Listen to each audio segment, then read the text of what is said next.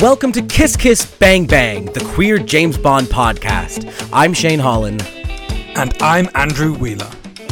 We are spiking the eggnog and hitting the slopes as we go far up, far out, and far more for the greatest Christmas film of all time on Her Majesty's Secret Service. Before we get into it, Andrew, haven't asked it this way in a long time, but have you been up to anything very Bondy this month?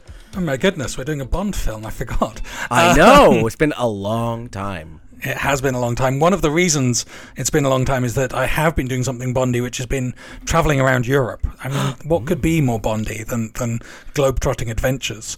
Um, so yeah, I took a little trip back home to see family, and since I was over uh, in Europe, it's made sense to me to do a couple of like little cheap trips to uh, places I'd never been to before. So I spent a few days in Prague and a few days in Dublin, and it was a, just a really nice chance. I haven't been traveling since before the pandemic, really, apart from in Ontario. Like that, that that's been, Yeah. Ontario and Quebec has been the limit of my travels for the past six years, I think. Um, Yeah. So oof, it was nice to see a bit of the world again, um, and to, to treat myself to some of the sort of the, the jet setting lifestyle, um, Yeah. with with extra masking. You know, it's, a- Of it's a little different from the Bond era.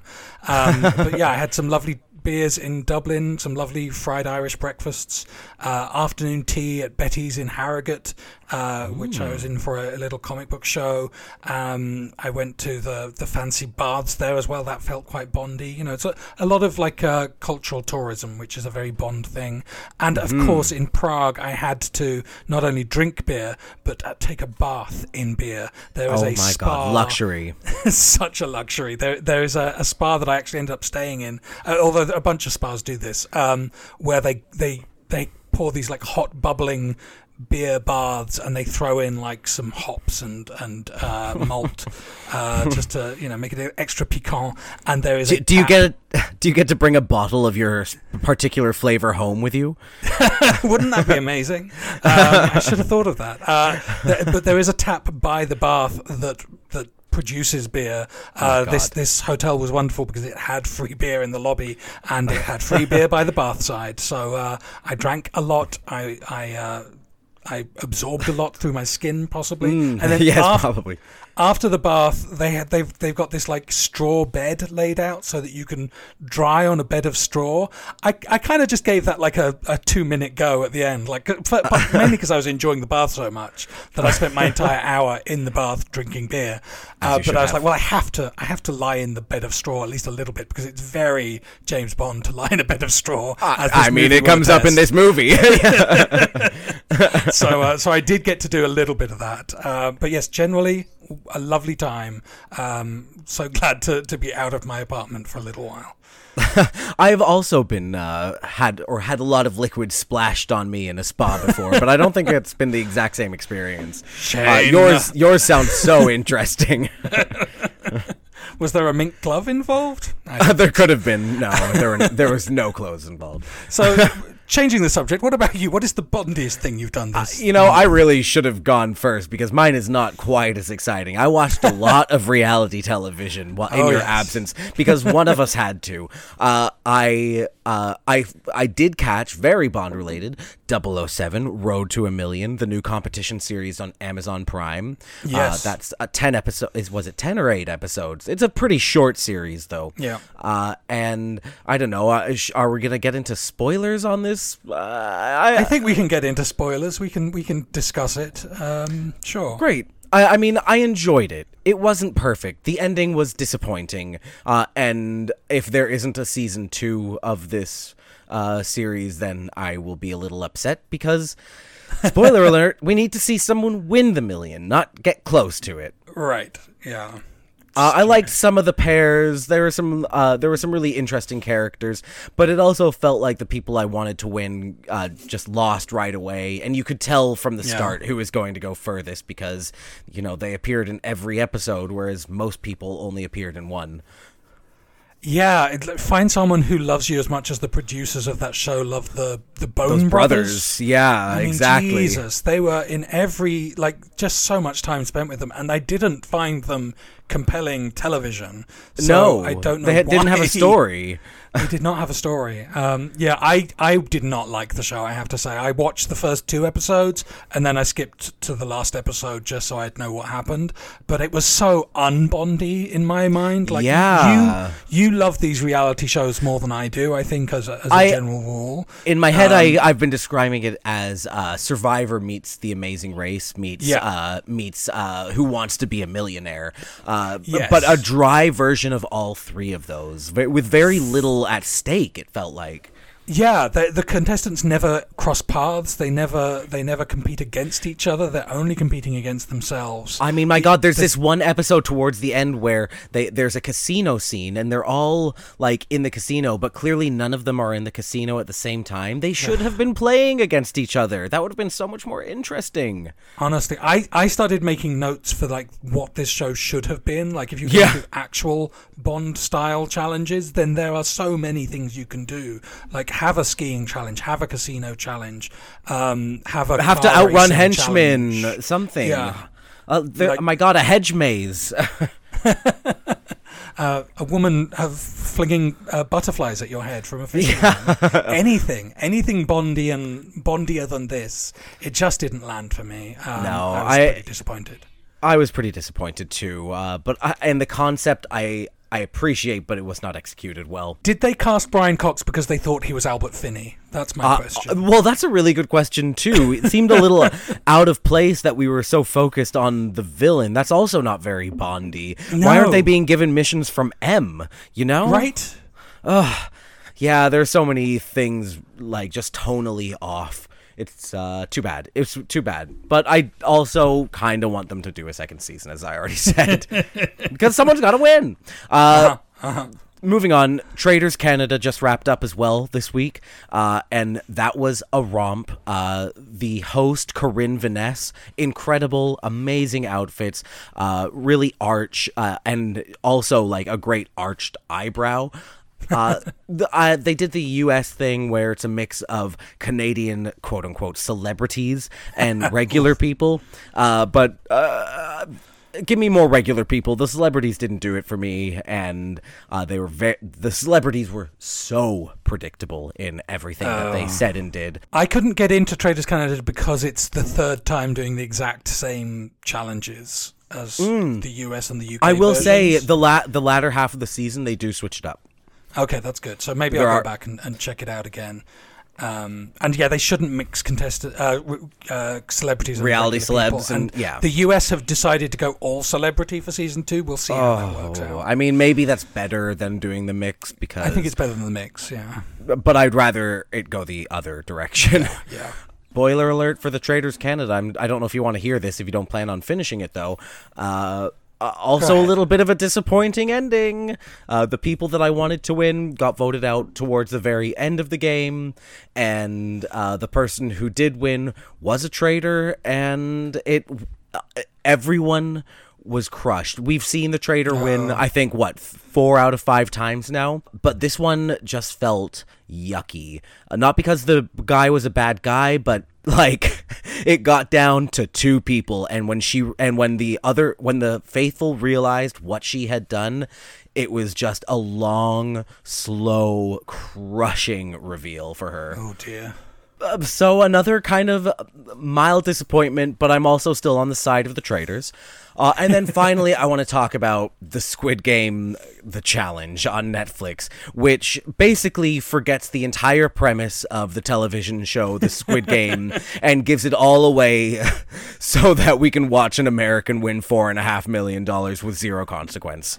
It was good TV up until the final, like final few episodes, and there weren't really characters left on the show. And like, one for of the criticisms, the- maybe, yeah. I well, I don't know which one you mean actually. Like any of those final three could have been the biggest personality, but none of them were particularly. Um, and the editing like they weren't in the first six episodes they were Yeah. only in the last four like give us some main characters uh, that we can follow throughout the length of the competition, even if it telegraphs the end a little. Why are we meeting someone who seems so important on episode three who is Yeah. killed at the end of episode three or the beginning of episode four? It, it's just, uh, it, yeah, once again, not great editing, not, not very good choice for television.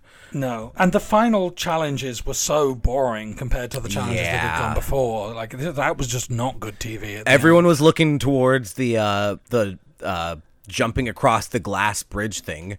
Yeah. save that towards the very very end. Don't give it to us in like episode five six. End. But also, Ashley must be hunted down and destroyed for her choices on the glass bridge. I mean that was sinister, and I kind of applauded it. of course you do. Of course you do. It was terrible She, sh- though. she should have been forced to live by the standard she established. Yes, exactly. And then she like immediately backtracked as soon as it was. Oh, so so. And then acted like she didn't know why people were mad, which, Yeah, yeah, exactly. ma'am. Oh, ma'am, get it together. Uh, would I watch that again? A hundred percent. Yeah, yeah, I'll be there. For every episode of Kiss Kiss Bang Bang, we recommend a cocktail that matches the theme of the episode, or maybe it just matches our mood. And this week it's Andrew's turn to pick. So, Andrew, what have you got for us? I had a couple of options for cocktails. Um, I thought maybe something Christmassy. We've done eggnog already in a previous episode, and that is the drink that that uh, features in this movie. Um, glühwein also features. I mean, is seen visible in the background on on uh, market stalls, and we've done Yule Glog in a previous episode. So basically, we've done enough Christmas episodes to cross off all the Christmas uh, drinks ever mentioned in a Bond. Um, but then I remembered that I had picked up the perfect Bond drink on Yeah, the way back did. from my travels. They do a bunch of uh, airport exclusive or traveler exclusive spirits that you can get at like the duty free in the airports, and uh, and I wanted to get an Irish whiskey coming back from Dublin, but then I saw this bottle with an Aston Martin logo on it, and it was Bowmore, which is an Islay, which I love Islay whiskies. it's a Scotch. I couldn't say no, so I had to pick up the Aston Martin X Bowmore uh, 10 year old, which is the cheaper of the, I think, four variations they make. The most expensive one is the uh, DB7, I think, or DBZ uh, whiskey, which is, I think, like. They make like a dozen bottles of or something like. We're not going to try that one, but this No, one you don't was- have a twelve thousand dollars to spend on a bottle of scotch. Weirdly, no. Um, nor do I have the, uh, the money to buy the Bowmore X Aston Martin car because, Oh. of course, this goes both ways. Bowmore makes an Aston Martin Scotch, and Aston Martin makes a Bowmore Bowmore car. Who is buying these things? I don't know, but I'm buying the Scotch. Obviously, I bought the cheap, the ten year, um, but it's actually it's delicious. Like uh, you, Oh, you, yeah. you got to try some the other day um, for all the sort of like guff uh, product talk about. Oh it's a shared desire to embrace and enhance the world through extraordinary moments and enduringly beautiful creations. Like yeah Wow. blah blah blah. It's a very good Islay. It's uh, smoky. It's sweet caramelly. Um, it's got Lots of like floral, citrusy stuff happening in there too yeah. that I appreciate. Sultana, lots of raisiny notes. Very much that, yeah, like that that little bit of like the sticky toffee pudding, but also that nice sort of acridity that that I love. Um, yeah, it's a really good whiskey that that was not cheap, um, but it I- certainly it tastes the part, uh, and I'm very glad to have had the chance to to buy it. No mention of Bond, of course, anywhere in the promotional materials. Like they didn't get that license; they got the Aston Martin license, but we know what they mean. We, knew know. exactly what they meant. uh, yeah, all of the the page long script on the box, uh, alluding very closely to you know travel and senses and action. Uh, Spying, probably. I'm not, I'm Probably. making that bit up. but it was really delicious, really smooth. I am so appreciative that you brought that little treat back for us to share. Uh, meant the world to me, and the world is sometimes enough, you know. Sometimes. Uh, also, by the way, if you go on the website for this uh, collaboration, there's like, oh, this is about the time that Sean Connery came to the Bowmore Distillery. Like, hmm, why is that relevant to the experience? I wonder. I wonder. hmm. Ah, I love a good bit of cross promotion. the more shameless, the more Bondy. exactly. Fabulous beauties, all of them dolls, every one different. they've got to be when he's around. George Lazenby. The different Bond from the same stable. Diana Rigg as the Comtessa, the different Bond woman. This one's got class and style. That was a clip from 1969's On Her Majesty's Secret Service, directed by Peter R. Hunt and starring Telly Savalas, Ilse Steppat, Bernard Lee, Lois Maxwell, Desmond Llewellyn, Dame Diana Rigg as Teresa Di Vincenzo, and introducing George Lazenby in his single outing as Agent 007. We have been waiting for the Oh longest my God. time to get to this one. Okay, I, I wrote this out. On a quiet, lonely September 11th, 2020, I asked my friends to sit down for a remote watch party. This was the height of COVID quarantine, uh, and I chose this film. It basically turned into our friends reading along as Andrew and I shared every single thought we had on the film, every background detail, every inside joke, not to mention many, many snide quips about the quality and the content.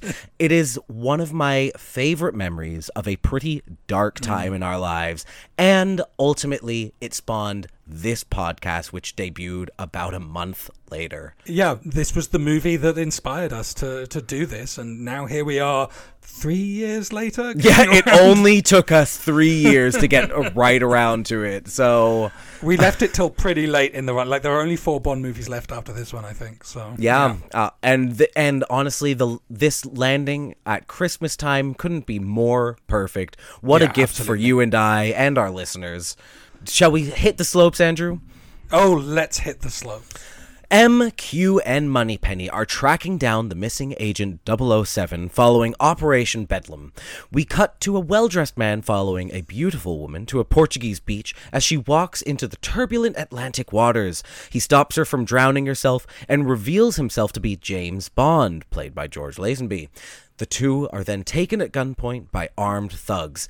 Bond dispatches the assailants as the woman escapes in her car. He laments, This never happened to the other fella. Who? Who? What, other does, what does that who? even mean? What? I like we'll we'll talk about the direct look to the camera and the only time we've ever broken the fourth wall. But let's start. Uh, uh, This movie ramps up the camp immediately with the version of the gun barrel theme, which I think is my favorite. It's Plinky Plinky Bond theme. Uh, it's great. Yeah, it, it, it's so much fun and lots of like Maurice Binder circles Mm-hmm. flashing across the screen. It's like we know where we are now. Yes. Uh, my first note radioactive tracking lint. That's good. That's a good gag. That's yeah, that's the gadget that uh, that we're introduced to as we get this scene, which I forget is in the movie. I think this is the first time Yeah. I've really registered that this movie does not start on the beach. This movie That's how I with- remember it. Yeah, it starts with M and Q and Moneypenny at Universal Exports slash MI6, um, j- like just reassuring the audience that hey, I know that the main actors changed, but look at all these people you remember. They're still Right? here. There's some kind of continuity happening, remember? uh, we are introduced to Dame Diana Rigg really early on, and Yep. she is one of the true icons and beauties. Uh, stunning. I mean, she's wearing this sparkling sort of diaphanous robe Mm. dress that has like these giant lace wizard sleeves. Amazing. Um, yeah, she's definitely casting some spells in that ocean. Oh, for sure, for sure. I, like I, I thought the, the dress kind of looked seventies, but of course it's sixty nine, so I guess it's sort of proto seventies. It's like Mm, yeah. welcoming in the seventies. Uh, she's she's a fashion plate ahead of her time. Oh, very much so throughout the entire film. Uh, do we ever find out why she's actually given up on life? Is it just like, I guess they just chalk it down to depression? I think so. I think yeah, she's, Which is fair. That's not to discount that as an experience. It's just No. It it, sh- it feels like it, there should be more importance to her trying to kill herself.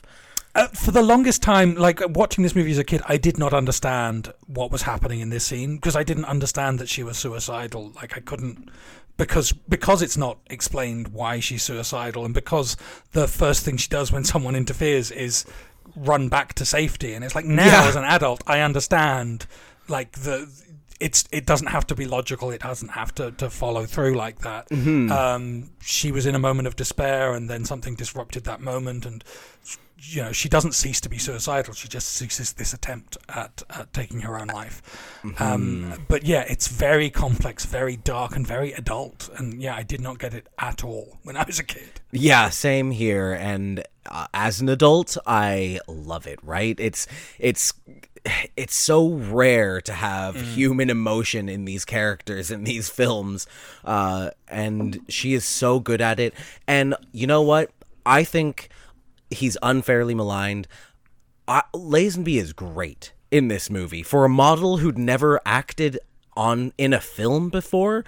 Like m- maybe if he hadn't been an asshole, or maybe it was like Saltzman and Broccoli who are the actual assholes, notoriously known to be so, who are at fault for like not letting him get to be his own person on his downtime. Uh, Right. That we didn't get more of him. But I don't know. What do you think? Honestly, yeah, I think he's terrific. Um, yeah, we, we this film g- gets a bad rep, and he gets a, ba- a bad rep, and neither one is really earned. Like it's just that both things are so different, so so sort of aberrant in the from what we've seen before. Mm, and it's such a blip in the what we now see as like a long timeline of of film, right? Yeah. And also, this is a film where you know Bond uh, ultimately Bond loses and Bond uh, suffers, and it ends on a downbeat. Uh, like it's a very unusual film, but it's an excellent film, and yeah, he's definitely up to the ca- task of, of carrying the that central role. Um, not least because those shoulders. Oh. I mean, the chin. The chin, the dimple in the chin. Like, Oh my Another thing I did not understand when I was a kid watching this scene is Was how turned on you were by yeah, the wet shirt clinging to his body uh, with the dress ruffles at the front. It's Oh. like, oh my god, that man is athletic. I mean, yeah, in a way that Sean Connery was not, especially Yeah. by that last one. Oh my oh, god. for sure. Yeah. It's yeah, he's just beautiful to look at. He feels like young and virile and different but but similar or at least uh recognizable. Yeah. In fact, we get to see in this this fight scene on the beach, like he is incredibly virile. Like he's Mm-hmm. he does these big swinging uppercuts that are sort of you know beautifully silhouetted against the the the sea, the the the, the sun and the ocean, and it's like. Yeah, his physicality, although there's of course a lot of quick cuts, and I don't know what was stunt people and what was not, um, but his physicality is definitely a step up from from basically all the other Bonds um, until maybe Daniel Craig. Uh, and Yeah. even then there was something there's something more graceful about Lazenby where Craig is very deliberately the blunt weapon. Yes. Um, yeah, he's, he's like he's very vigorous. Uh, there is a lot of speed ramping in this film. There's also a lot of rear projection in this film, uh, and a lot of shooting uh, day for night. Uh, all very evident with the 1969 technology available to them. Yes. and it almost almost takes me out of the film but never succeeds i will say that Yeah, I mean, I was watching this in glorious Blu-ray high def, and, and the film was beautiful. Oh, so crisp. throughout. So yeah, any sort of pulling out was was counteracted with the pulling in of, Yes. these incredible locations and, Yeah. and beautiful outfits and beautiful people. It's a sumptuous movie. It looks great when it's not like you know aged by bad. Wow, aged by cinematic effects that don't uh, hold up yeah agreed uh and then we get the the greatest line this never happened to the other fella i mean what a choice i like as if we hadn't figured it out already he's just like hey you know before we move on let's just get one thing clear i know that i'm not him Yeah. But also you are him? But yes, as we go to painstaking lengths to prove in the next portion of the film. Yeah. There, there is no other fella. I have to just also say, by the way, Oh, before yes. we move to the the next the next the titles, um, the moment where she he drove his car down the beach to get to her. She gets in his car, drives it. it. back up the beach, gets out, gets back into her car, Yeah. and drives away. Uh, it's so I just love that. It's so weird and goofy, and I don't know, stealing a man's car just to drive back to your own car. Like 500 meters. Yeah. It's, yeah, but also, it's really smart. She got away from him quickly. there was no true. way he could catch up to her. That's true. Yeah. Oh God, she's right. she's so incredible. So, John Barry's instrumental title track on Her Majesty's Secret Service plays as scenes from previous Bond films, starring the other fella, are projected onto images of martini glasses and naked women. Oh, if it weren't for the flashbacks, this could be the best opening title sequence. Uh, it, it's, I mean, this, the the the the music is great. The guitar riffs on guitar riffs, just the layering, the, um, but then yeah, we have these weird video sequences, uh, the the clips that are all cropped in strange places. Like none Yeah. is effective. Um, And instead of like choosing action oriented scenes or, you know, like famous shots from the film, it's mostly like it feels like uh the beginning of an 80s sitcom. It's just a bunch of people turning around and looking Yeah. to camera. and and who gets to make the cut and who doesn't. Like there, neither of the Masterson sisters are in there, but Fiona Volpe, I was delighted to see, does make the cut. At least I think it was her. She's Yes. mostly looking away. Again, why? why that? There's a And scene clips- where she's riding on the motorcycle. Like pick pick that one. Yeah. No When Sean Connery in that shot. helmet, maybe. Yes. Um, yeah. And there are clips from You Only Live Twice, the the one Connery movie we haven't covered yet. So I was a little excited uh, to see oh that. Oh God. I can't wait to get to that one. I think. Uh, also, in those opening credits, we see two songs that are being mentioned. One, of course, is "We Have All the Time in the World," which we'll get to, and the other is "Do You Know How Christmas Trees Are Grown?" oh, that Christmas classic. The John Barry slash Hal David song performed by Nina and a children's choir. And if you're thinking, "I don't know this song. I've never heard of this song," Be well, thankful. you, you you're not alone. I have never spent time listening to this song before today. No? Um, Oh, I- Andrew. I, don't think I'd ever registered that this song is in the movie, and it's not shocking. Like it's hard to to find it in the movie, really, unless you know where to look. Um, but we'll get I to it. We'll get I've, to it. Yes, I've listened to the soundtrack front to back many, many times Right, in my life. right. So, do you know how Christmas trees are grown? Is a frequent skip on that album. uh, all right, Bond arrives at a Portuguese hotel, having spotted the mysterious woman's red Mercury Cougar. The maitre d' informs Bond the car belongs to the Contessa Teresa de Vincenzo. The two meet again, playing baccarat, where the Contessa plays recklessly and loses. Bond covers for her. The two formally introduce themselves. Bond goes to her hotel room where he is attacked by an unknown henchman, and upon returning to his room, he is held at gunpoint by Tracy. They spend the night together. Foreplay. What can you do? Yeah. Um, I mean, this is where the HD really was kicking in because that hotel. Oh, is it's so sumptuous. stunning. It's Everything be in one of the most hotel. beautiful hotels in Bond canon. yeah. The hotel room with a peacock chair and a bed on the balcony. A bed on the balcony. Oh. In the open air. I want to live in a place where I can sleep in the open air and not Honest worry about freezing to death or being rained on. Or mosquitoes, like how Or is mos- that not oh. a problem? And then the purple flock wallpaper in the casino. I mean, Jesus Christ, that was vivid. And, Oh, and some would say too much, and I would say no, perfect. Just Far enough. more is what the uh, the poster says about this film. That's right. That's Yeah. It was about the wallpaper. This whole Yeah. Far much. Uh, Bond enters the hotel and spots Tracy, who's wearing this stunning white cocktail dress with uh, an incredibly ornate pearl and lace collar, uh, just dripping with jewels, as is every other patron in the casino and every other woman in this movie, save one, I would say. Yes, uh, and yeah, almost every woman in the casino has like a high tight bun, but none Yes. of them has a bun quite as elegant as Tracy's. Like she has the queen of all buns, but She's the like it was such a look. yeah what and and to say and to walk in looking like that saying you have no money it's like well you could take off the uh, pearl collar and pawn that for maybe 20,000 francs Honestly, lady, what do you think money is? Your money.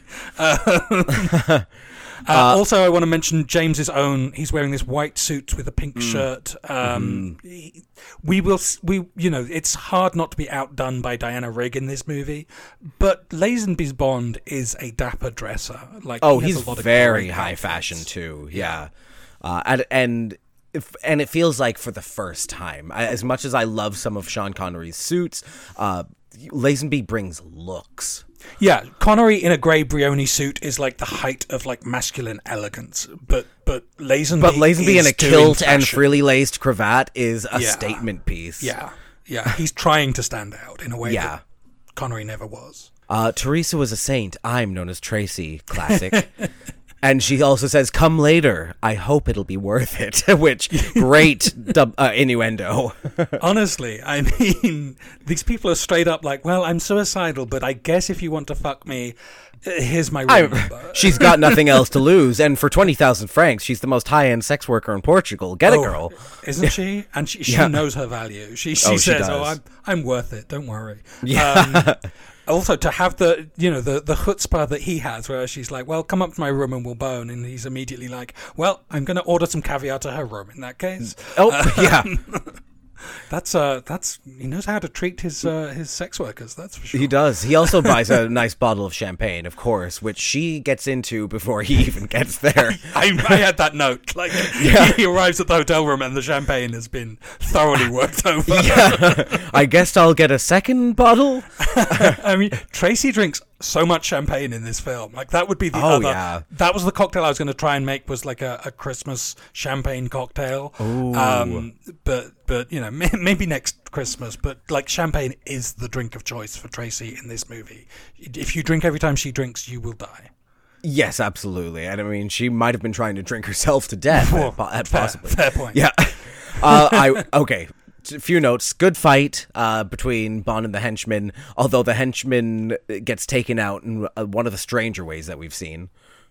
Uh, well, I love the moment where where the henchman is like knocked through that beautiful partition wall, Mm-hmm. and then he sort of opens his eyes, and Bond reaches for a gun, and he just closes his eyes. Oh, yeah, no. he's like, no, I'm never mind, I'm done. Yeah, Uh, smart, smart move. yeah. When the fight is finished, I think maybe this is just personal. He puts way too much caviar on that piece of toast. Oh, he a does, he disgusting amount. that is so salty. But he does immediately recognize it as beluga, royal beluga north of the Caspian, which was always my brother's favorite line from any Bond movie. He would just, I don't know, wander around the house saying royal beluga north of the North of the Caspian. Caspian. Yeah, it's so, so so- random. Yeah, of course he's an expert on multiple things in this film. Beluga caviar, particularly the first.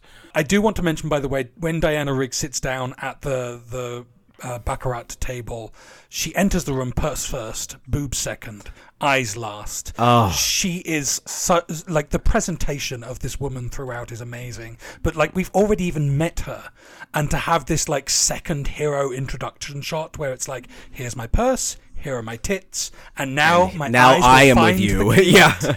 Uh, Oh, finding that key light. Wow. She does that a few times in this She film. She does. She is a queen at finding key lights. Honestly, And she's got the eyes for it. She ha- she has those almond shaped eyes with like such uh striking eye like Mm. shadowy eye makeup. It, she just looks at you and you wither. yes, serving.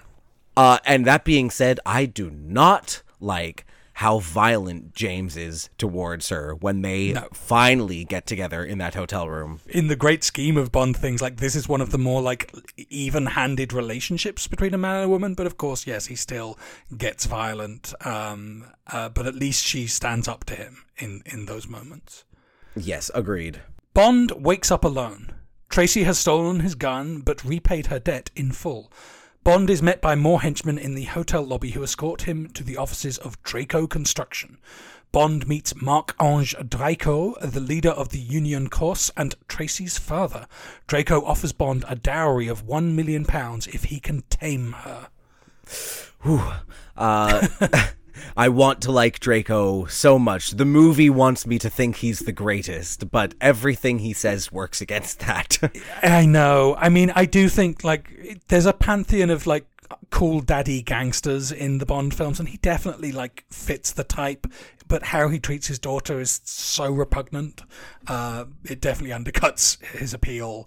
Um, and you know, like some of those cool daddy gangsters, like Kerim Bey is also like a scumbag. Like most of them are scumbags. But uh, but it, he definitely is is. Uh, it ranked just as the type, he ranks pretty high. Ranked as a man, pretty low. yeah, agreed. Uh, Bond says to the four henchmen who meet him in the hotel lobby, hmm, perhaps we can make a foursome. Cool, George. Uh, he's uh, he's wearing a le- a camel coloured leisure suit with an orange turtleneck here. Another just brilliant outfit. Uh, really complements the henchman's red and blue ensemble. Yeah, certainly. Um, I will so say many this- primaries. This look is not my favorite. It doesn't really do it for me. I appreciate it, and I agree. It is another instance of him really serving uh, Yeah. an idea. But of everything he wears, this is the one that could uh, th- that could go. Fair, fair. No, I wouldn't say it's his, his. Yeah, it's not one of his best outfits, but it is an outfit. yes, Like, agreed. Like I it's mean- a choice. it's such a choice. Uh, there's these weird echoey sound effects that pop up throughout this movie when uh, Lazenby throws a punch, at, like as if someone's hitting a metal tube in a vacuum. Do you know what I mean? Or as if someone's like firing a laser on the Death Star. Right. Yes. Yeah. Yeah. I don't know. It was the era of. It was yeah. We just need to make his incredible punches seem even more incredible. I guess. yeah. Gotta Um, foley that st- stuff to the the hilt. Yeah.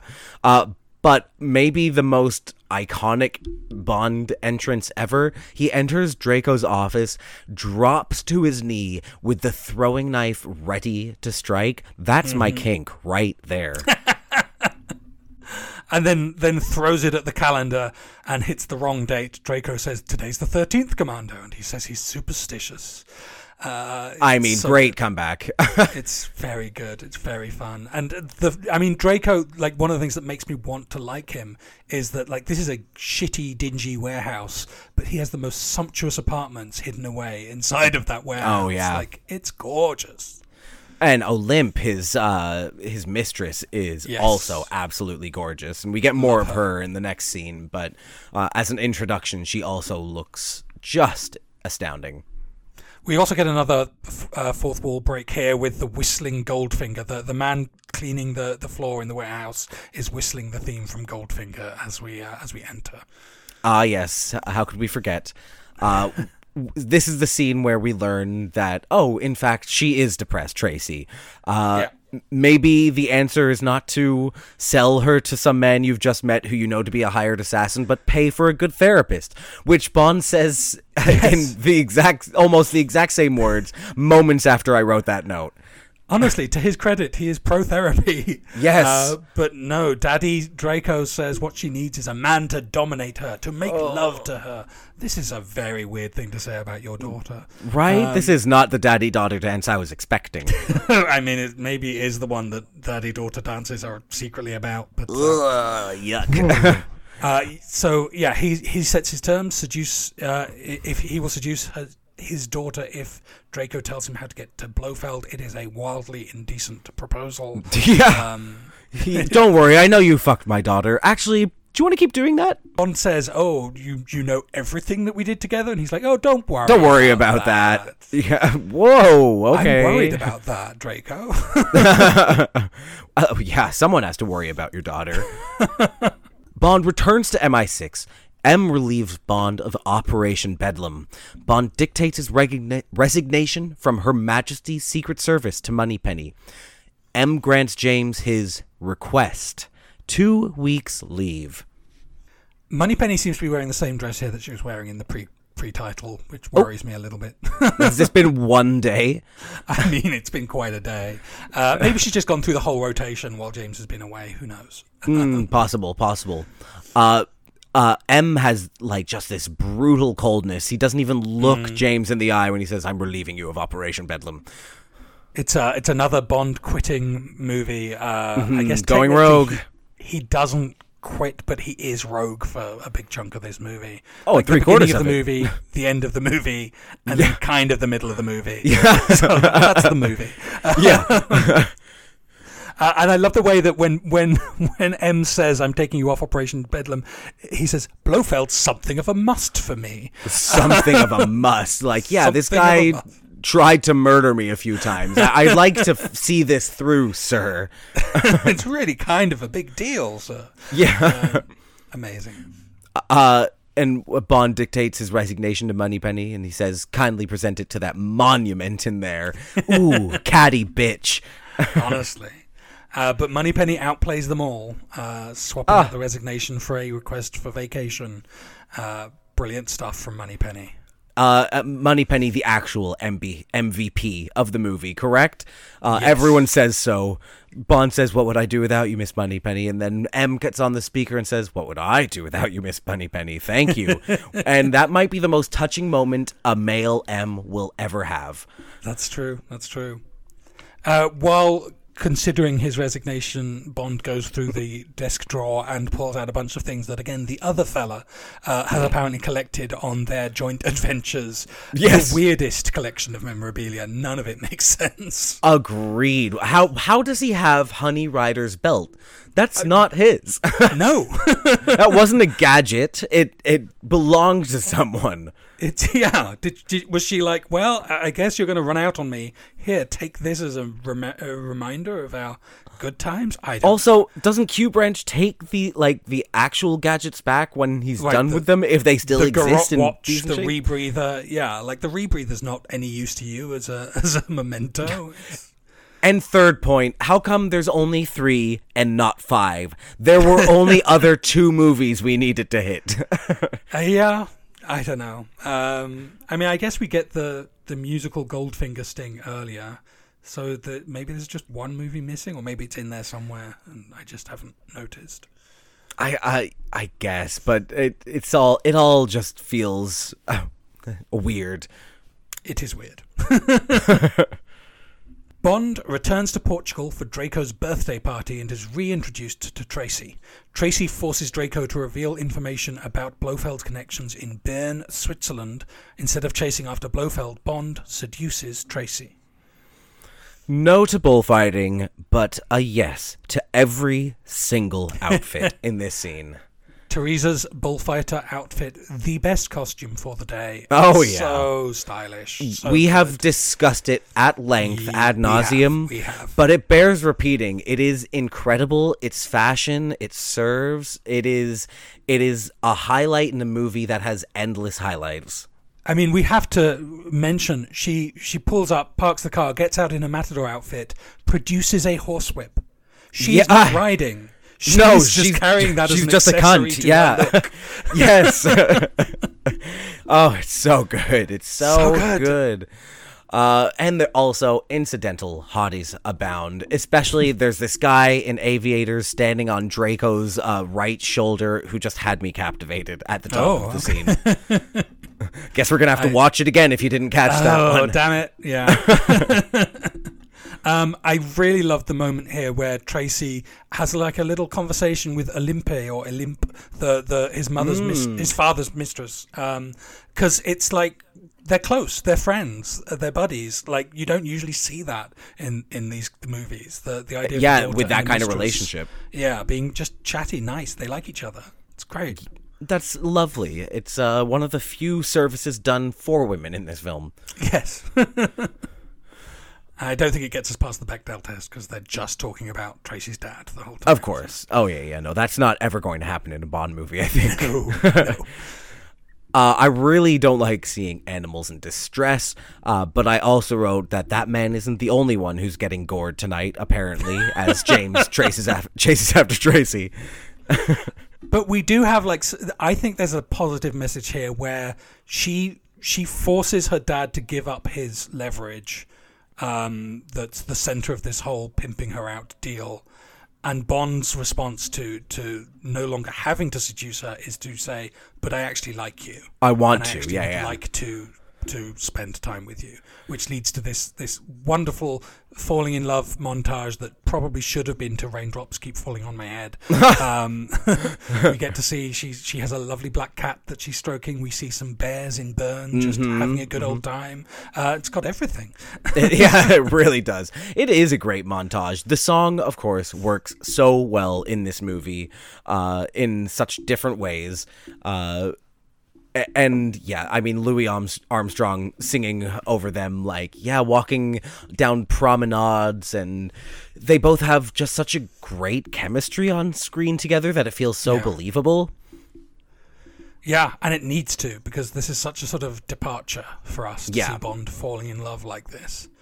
Um, also, by the way, the lawyer, I know his name is is Gumbold, but I kept hearing it as Gumball. I just. Uh, well, they say it like that. Gumball. Gumball. Go to Bern and meet with Gumball. Um, great. Well, speaking of, Bond travels to Bern to track down Gumball, Blofeld's solicitor. Using a safe cracking device, Bond uncovers details of Blofeld's plans and whereabouts. This fucking safe cracking device, Jesus I Christ, mean, it's, It's, a like safe cracker, fax machine, photocopier combo. RV, uh, like it has to be lifted up by crane to the balcony. It is so big. It's a thousand pounds. it's not a top tier gadget, but it also may be one of the best somehow. I mean, it's the, if I saw it in a vintage store, would I buy it? Oh yeah, Oh, of, course, course. I would. Yeah. Uh, it has these Maurice Binder circles on the like the countdowns. like everything's just a plus. Uh, I love that uh, driving up to the solicitor, uh, Draco and Tracy are dropping Bond off, and Draco sitting in between the two of them in the smallest car Yes. ever made for four people. And they're just moony eyed at each other, and he's like, "I, I, I, ay, I have regrets about all." Yeah, I should not have been so openly talking about fucking my daughter in front of them. Uh, but it's nice that they drop him off at work. You know, Have a good day at work, sweetie. uh, I Uh, I love the deco elevator. It's so elaborate, Mm. and I love the music in this sce- scene. It's like a spy theme if I've ever heard one. Uh, this is some good, like, solid spycraft. This whole section, like, I mean, Yeah. apart from the fact that you need a crane to get your gadget up to the fourth floor, um, it's yeah, like the whole scene is just classic, like tense spy stuff, complete with the sort of the guy leaving the office and then patting his jacket, like, wait, did I forget? Did I forget something? Oh No, I didn't. Phew. But plus, James Bond finds a Playboy in the office and steals the centerfold out he of the magazine. steals the centerfold in the only Playboy magazine in the building. and basically Amazing. walks past the guy he stole the centerfold from. Looking from, at it, yeah. looking at it. It- it- that's a it's a great visual gag. so good. but whistling as he walks away. Uh, Bond's male helper, I have a lot of questions about. His ally, his assistant, his name is Bernard Horsfall, is uh, Campbell, although he's never actually named in No. film. Uh, he is trade. Uh, I'm not sure if he's attractive or not, but you know he could get it. He he wasn't doing it for me, but but I was like baffled by who he's working for because at this point in the movie he can't be working for MI6, can he? Because Bond isn't. But later in the movie he seems to be an MI6 agent. Well, he's certainly English, as he makes very clear when Yes, he gets in a snit Yes, he at a- does. on a fucking mountain. Uh, complaining about the restaurant not being open. It's so English. Uh, we, we will get to that. But yeah, I didn't understand how he fits into the and and they don't try to explain it. So Nope. We can just move on from that. Uh, bef- but before we move on to the next scene, Tracy in this yellow and gold outfit with matching hat, another perfect moment. Bond speaks with M at the Admiral's private residence about Blofeld's plan to use the College of Arms to establish himself as a title-holding aristocrat, Count Balthazar de Beauchamp or Beauchamp, Beauchamp, Beauchamp. Beauchamp. Bond meets with Sir Hilary Bray of the college to establish a cover and act as representative. So Quarterdeck is the only name that you could give an admiral's residence. Is that correct? yes, I think so. Uh, yeah, it's lovely to see M's home, to see that it's called quarterdeck, that it has a cannon outside. Yes. Uh, it's straight out of Mary Poppins. So great. Uh, he's a lepidopterist, we discover. Quite a. and so is Bond, as we discover. his huge collection, honestly, that is a, a large wall of, of dead butterflies. like a, a kind of disturbing amount of dead butterflies. Is this the only thing he does with the time off? uh, Bond, being a lepidopterist, of course, is proven again in A View to a Kill when he spots Grace Jones' fake butterfly slash throwing star immediately. Honestly, only an expert could tell those apart.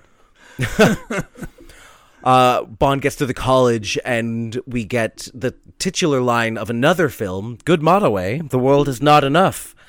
Orbis non sufficit, yes, um, which is also canon in the books, I believe. It is.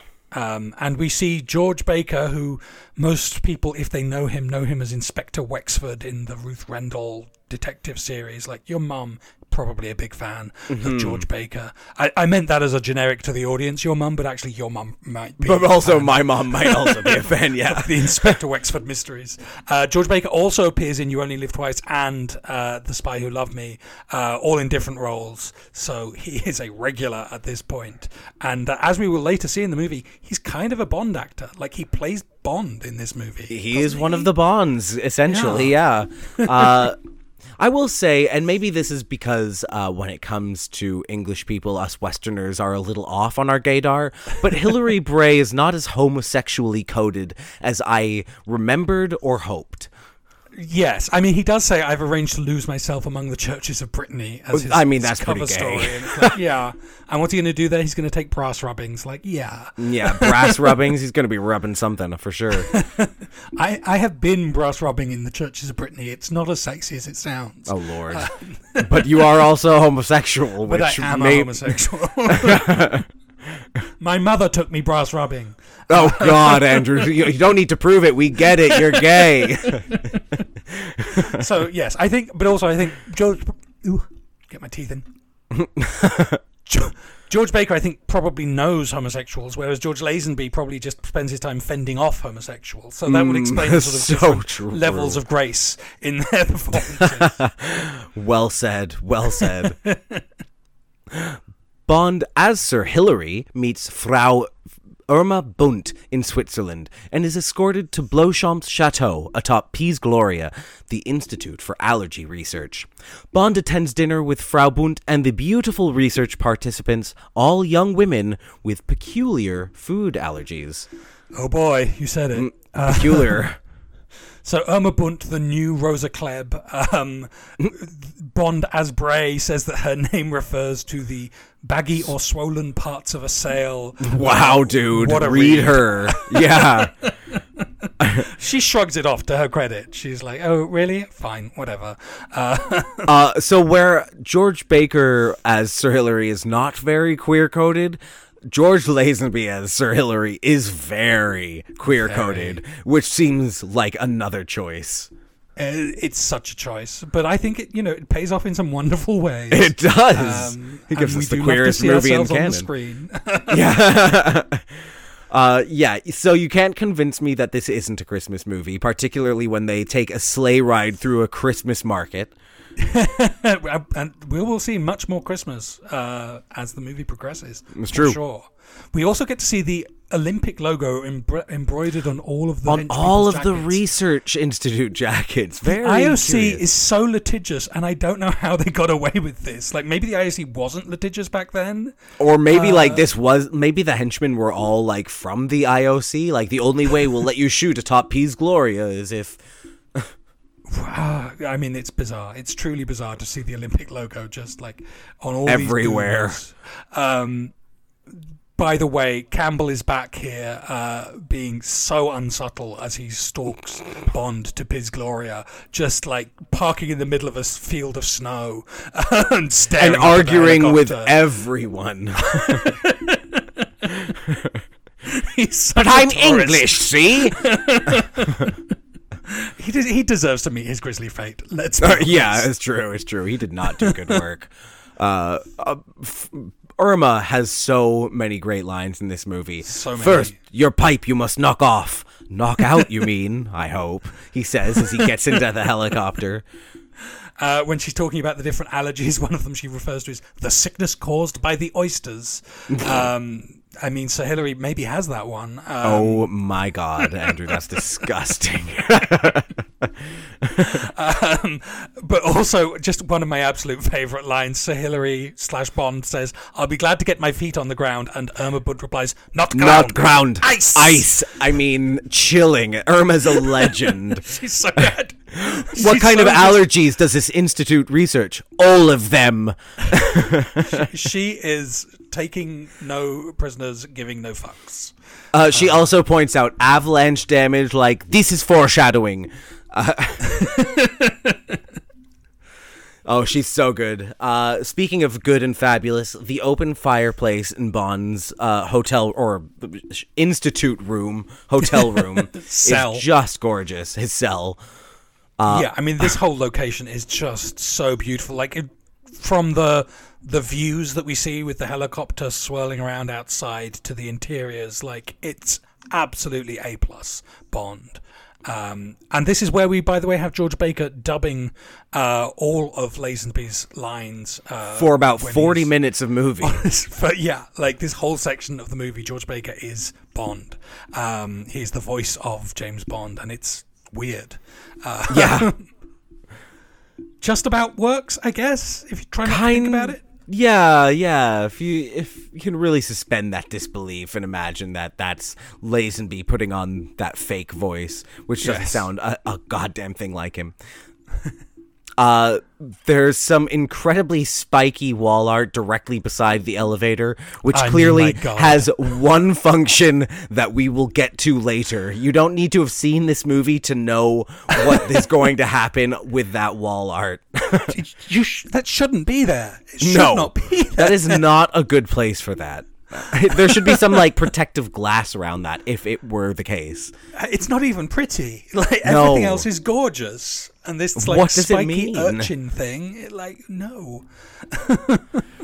Uh, this is one of your notes, but I'm going to steal it before we go too far away. Uh, but I also noticed this. Uh, when Bond is being taken in the helicopter, he gets this genuine look of fear on his face, which alludes to, you know, ca- like it, novel canon James Bond's fear of flying, which I Yeah. really appreciated. I don't know if it was more about uh, the setting in this particular film that he that uh, Bond is nervous, but to me it reads as like a man who's not actually comfortable uh, not piloting one of these vehicles. Right, and you know it makes sense that if if he's playing Bray, this sort of effete man who doesn't like to leave his house, uh, relatable, um, the, the, then then you know he can he can let that out as part of the character he's playing, but it also felt like it might just Real? be Bond. Yeah, exactly. Like it was good. It was a good performance. Like this was Lazenby like tip top, uh, Yeah. physical acting. Yes, not vocal acting. Uh, And also, Lazenby, like this whole scene, he's basically like the most Clark Kent version of James Bond that we've Oh, ever seen. very much. Especially like really good. I, I love his traveling coat, particularly the, the gigantic shoulders that it has. Honestly, I mean, he already has gigantic shoulders, so what can you do? So Bond goes up to meet the uh, the research participants, and we get some amazing looks. We get to see uh, Dame Joanna Lumley in her first movie role, I believe, uh, looking just absolutely, dare I say, fabulous. We don't see enough of Joanna Lumley, No, to be said. Like, you I have agree. To keep, apart from in one moment, you have to keep your eye open for her because the, a, lot of the other women get more screen time, even if they don't get more lines. Yes, um, and of course, there's only one person who like literally steals the movie for the Oh. next thirty minutes. Uh, the actress Angela Scoular playing Ruby Bartlett. Ruby Bartlett From where is she from again? from Lancashire. And no kidding. Yeah. She certainly is. She is the most common English woman we will ever meet in a Bond movie, I think. I, and also maybe the best. Uh, let, should we talk about this meal? Uh, I feel like you have some things to say about the meal. L- okay, like there's no other way to say it, but the everyone eats something stereotypical, but the women of color in particular all eat foods that just shout racist. You know? Yeah. Uh, I I see that you've written down what each of them eats, and might be worth going through it. Yeah, so this is this is I found this on the website James Bond Food. How wonderful that such a site exists. Uh, Yes. and they took it from the book The Making of On Her Majesty's Secret Service. And not all of this is necessarily seen on screen, so it's a sort of combination of the things that are seen and the things that are in the making of book, uh, which had a diagram. So the American woman eats corn fritters, the Australian woman eats lamb, the Israeli woman eats nuts and fruits, the posh English woman Joanna Lumley eats veal, the Jamaican woman eats bananas and brown sugar. Oh my the God. German woman eats sausage and cabbage. The Indian woman bad. eats a chapati. The Scandinavian woman eats essentially a smorgasbord. That's hilarious. the working class woman, Ruby Bartlett, uh, eats chicken. Doesn't have any relevance that I can see. Uh, The Chinese woman eats rice. The Irish woman eats corn on the cob. That one's a bit wild. And the Yeah. Hungarian woman eats potatoes, which you would think would go to the Irish woman if you were following the theme. Although Hungarians also eat a lot of potatoes. So Well, lo- it turns out a lot of people the world over eat potatoes. yeah, Irish people don't eat corn. I mean, they do now, but, but Yeah, like, well- archetypally wasn't available to Irish people. Oh my god! And- And maybe Ruby's given chicken because she's a chicken head. I don't know. Is that a terrible joke? Yeah, I knew it. I just needed to say it. yeah, th- this whole thing feels icky. Uh, and for the most part, honestly, I love the scenes with the Angels of Death. They are Yeah. like they're treated pretty normally. Uh, otherwise, uh, normal for a Bond film. Uh, but this is just like, why did we have to do this? it's so strange, and like you know, a lot of these things. I don't think are food allergies. I mean, you know, anything can be a, a- an allergy and intolerance, but like, if you were going to actually base this on real food allergies, you wouldn't have started with any of these foods. No. I don't think. Absolutely not. Like, let's try gluten first, you know? After dinner, Bond meets Count de Bleuchamp in the Count's laboratory office. After a cold reception, haha, Bond returns to his room, only to sneak out to meet with one of the research participants, Ruby Bartlett. Ruby After- Bartlett. Ruby Bartlett. After making love, Bond sees firsthand how the women are being cured of their allergies hypnosis. Bond returns to his room, only to be seduced by another of the young women. Uh, this is uh, just wild. This is this the craziest thing to happen in a Bond movie, right? I mean, it's it's absurd and I love it. We've got uh, every room in Bleuchamp's uh, complex is an absolute treat for the eyes. This is just some of the best mid-century modern interiors I think I've ever seen. I wanted everything. So much volcanic orange all over the place. I Oh, didn't mention yeah. it, but the the scene with the where we meet the angels of death, the ladies. Um, there's a lot of volcanic orange going on there, including a really big lamp that I was like, I, I need to have that lamp. that lamp is great. We're moving from our Mistero phase to our uh, Ruby Bartlett Ruby Bartlett phase of decoration. I see. Possibly, possibly. I don't. I'm not sure I can credit Ruby Bartlett with any of this. I, maybe it's my other Bunt phase. Maybe she has a Uh, oh, no. fantastic eye for interiors. No sense of style, but an eye for interiors. Oh, Andrew, he's a total bunt. Uh, Ru- It's been said. Uh, I I have to say, Ruby writing her room number on Bond's bare thigh with her lipstick. I'm filing that one away in my Rolodex of pickup moves. That's so good. It's good. I mean, you would have to be with a guy wearing a kilt, and you would have to be staying in a, a room with a number. But Andrew, in the leather community, that is a possibility. That's yeah, fair. All right. Um, this is there's this whole thing here about Bond Bray, of course, being read as gay. He's he's performing as gay. Um, we get the great line from Joanna Lumley uh, where she she she looks at him and says, "I know what he's allergic to."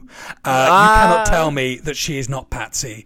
Uh, that this is not in continuity with AbFab because it's absolutely. It's so good. It's so good. Bond is getting aroused, and Irma Bunt asks him if everything's okay, and he says, "Oh, it's just a slight stiffness coming on in the shoulders. You see, uh, great." So good. Uh, so good. and everyone is very excited that uh, his personal uh, coat of arms has four bezants or four gold balls on it. Oh yes, that's a man with a lot of gold balls. Yes. Uh, why would they be excited though? Is, is it like I, if I saw someone with four balls, I would be curious. Uh, are, are they are they trying to say he's twice the man that anyone else is? Uh, maybe, maybe, but why are they gold? By the way, this scene where Bond and Blofeld come face to face, it has to be it has to be mentioned. These are two men pretending to be other people who have in fact have met. before, but were played by different actors. And now do not recognize each other face to face, even though they have met and consider each other mortal enemies.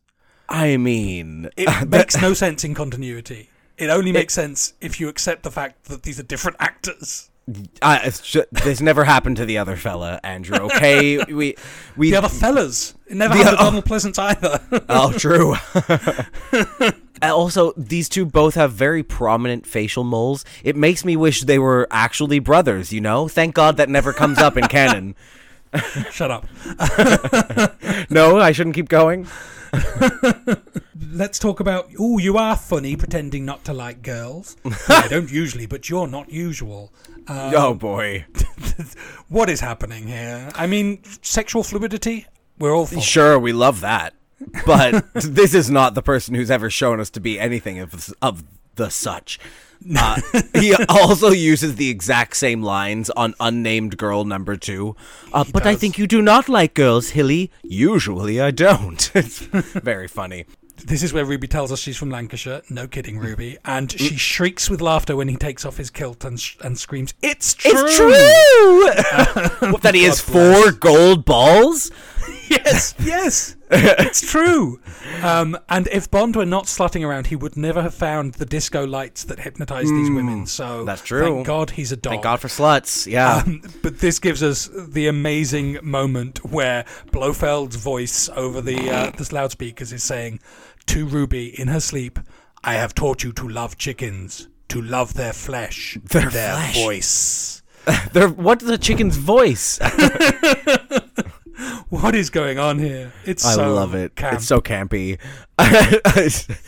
uh, the way she pushes him off of her when the cure starts might be the most English thing I've ever seen. Like it- it's like my mom being like, "Okay, get away, get away. My show is on."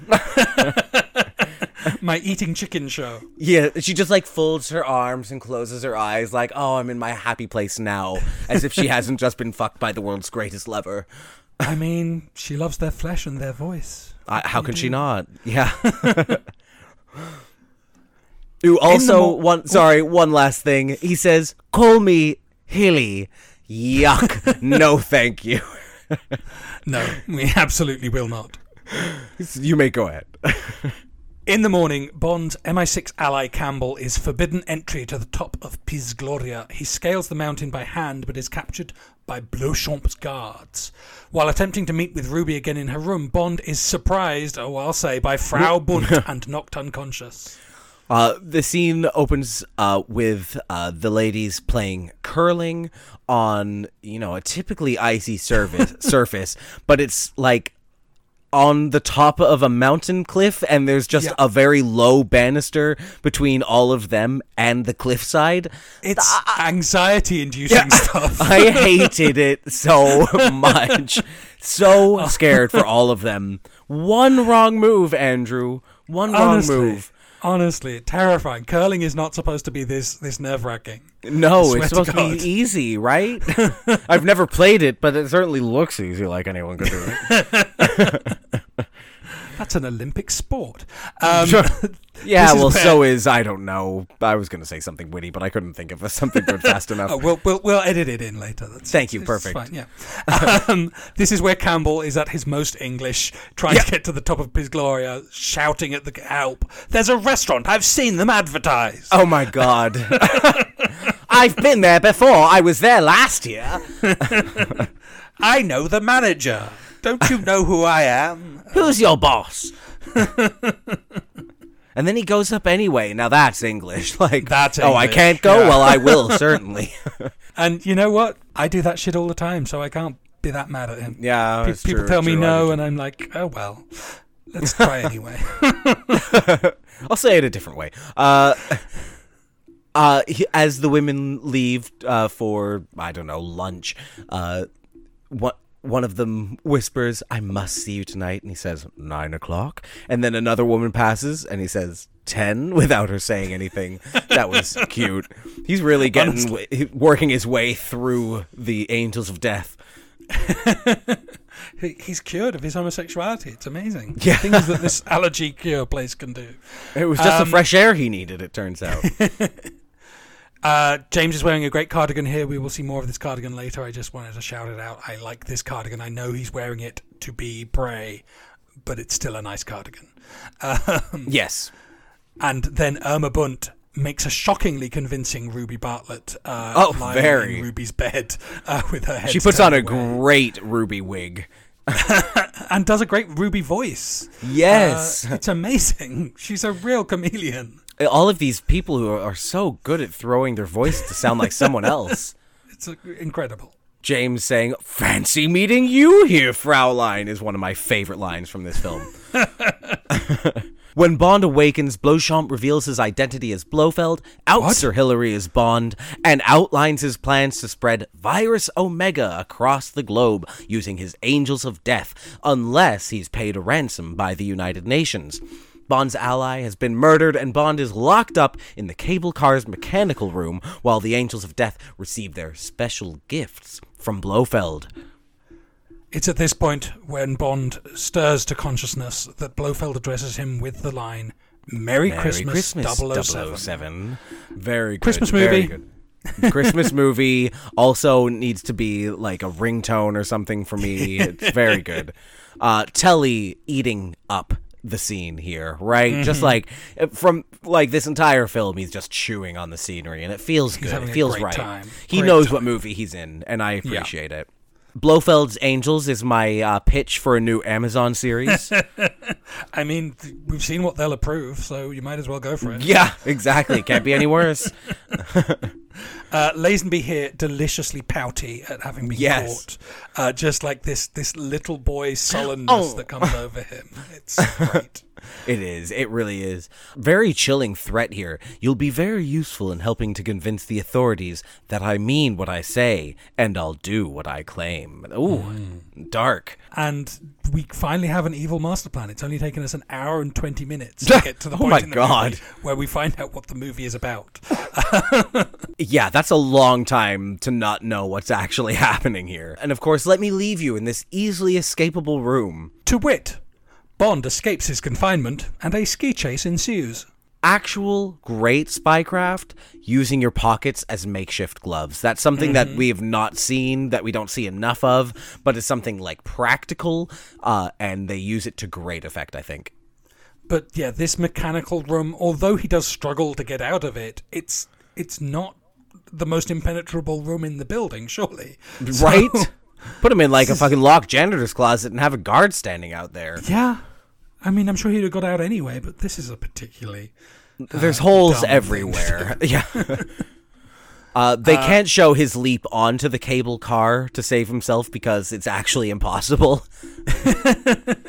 Uh, yeah, and there's this whole to and fro where it's like, where is he actually trying to get to? Like, he seems like he doesn't want to jump down onto the cable car, but his alternative would be to what? Travel the full length of the cable to get to safety or something? Which also seems like he would just drop from exhaustion and fall yeah, to his death. It's utterly impossible. Jumping on Yeah. the cable car and, and coming back to the building is really the only thing you could have done. Um, yeah, who knows what his plan was? It, it didn't matter because it got him where he needed to go, I guess. the cardigan here sees some real action, Mm, getting fully mm-hmm. roughed up and uh, and pulled this way and that. And again, I have to say, great cardigan work. Uh, and then the women receive and open their gifts. Uh, and I wanted Lesley Ann Warren's voice to go, I love getting gifts from strange men, a la Clue. Uh, the the gifts are wrapped in purple wrapping paper with a teal ribbon. Perfect villain wrapping paper. Yes. I, I have to try and find those things uh, right away. Uh, oh, uh, also, can you find a compact that's also a radio transmitter? That would be fantastic. All right, I'll keep an eye out. It's so hard to sum up the level of fashion in this room. Everyone is wearing like mod sweaters and fur hats and collars. They're all dripping with jewels. There are coats of many fabrics and textures. I love like literally all of it. It's a catalogue for sure. It's a bit strange to me that they are number one. They're drugging these women. They give them eggnog. Uh, Yeah. something special in it for the Holy Night celebration, says Irma Bunt. Uh, Yikes. They all Come on, pass out Balance so Against that they can be uh, so they can be hypnotized again. Uh, very Christmassy to drink eggnog and then fall asleep on the couch. But they are then sent back out into the world. Like this is the end of their treatment, and it's like it's what ten o'clock at night. And they're drugged. Yeah. and, and you just drugged them, and now you're sending them out into the streets of Bern. like this- like they is... they all just literally G'd out, and you want them to get on a cable car? I would have given them one more night, you know? Yeah, them in the honest to. God, let them rest. Jesus. Bond sweetly saying "Merry Christmas" to the guard he just knocked unconscious in the same tone of voice that I use with my cat on Christmas morning. that is my second kink. Okay, there's a lot to unpack there, and we don't have time. Bond dons a blue nylon ski suit. Uh, he really Incredible. solids in this. so form fitting. So form fitting. The guy's waist to shoulder ratio is in- extraordinary. Yeah. Um, and it is wild to me that Blofeld joins the ski chase. This is the most active, hands-on Blofeld that we ever will see. Like Blofeld is usually a guy that likes to sit in a chair with his cat. But Um, no, it turns out he's actually like really fit. really fit, really good at skiing. Um, yeah, he, the, the guy is in the chase. Uh, and this chase. This is an incredible chase. The best, if you ever ask me to picture a Bond film, this is the moment that I picture. Uh, Even with the terrible rear projection as close up, like it is so good. It's it's thrilling from start to finish, and it's long, and I never feel bored. Yeah, it's it's great stuff. Bond almost invents snowboarding here. Yeah. that'll have to wait for a few more years for him to really get around to that. Yikes! Um, I mean, this stuntman flying on one ski, I can barely walk upright in a straight line on most days. It's so good.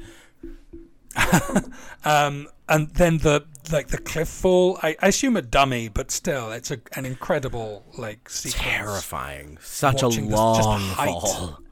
Um, and the fact that the, the, the background music, that also the, the Bond theme music cuts out, and we can just hear the distant I- Christmas music from the, the, the fair down below. While this Do man, you yeah. know how Christmas trees are made? Essentially, essentially, it's like this weird horror movie moment of like, ding, da, ding, da, ding, while someone is plummeting to their death. Great, great stuff. yeah, very good. Very, very good. Bond tries to lose his pursuers in the village and is saved by Tracy.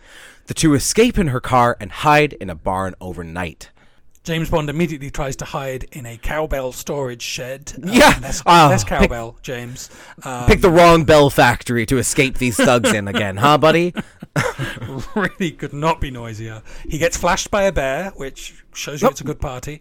Um, there, yeah. There is raclette and glühwein, two things I cannot get enough of, except, of course, they both destroy me completely. Um, but, uh, but what a great night.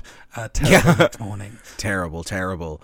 Uh, uh, of course, listening closely, you can hear how Christmas trees are grown. The best, Do you uh, know the, how Christmas trees are grown? the worst song in the franchise. There, I said it. uh, I gotta say, Lazenby nails the hopelessness that Bond is feeling in this moment, uh-huh. like it being trapped and surrounded and all alone. It it is just as described in the novel. I can't wait for us to talk about this novel. By this the way, this is a vulnerable James Bond. and then Tracy in bronze and gold jacket, tights, mm. and headband, plus fur stole and hat and leather gloves, just shows up out of nowhere like some actual angel. Goddess, honestly, this this ski skirt outfit so good. So, Um, and she just like swoops in there and comes to a dead stop like a professional.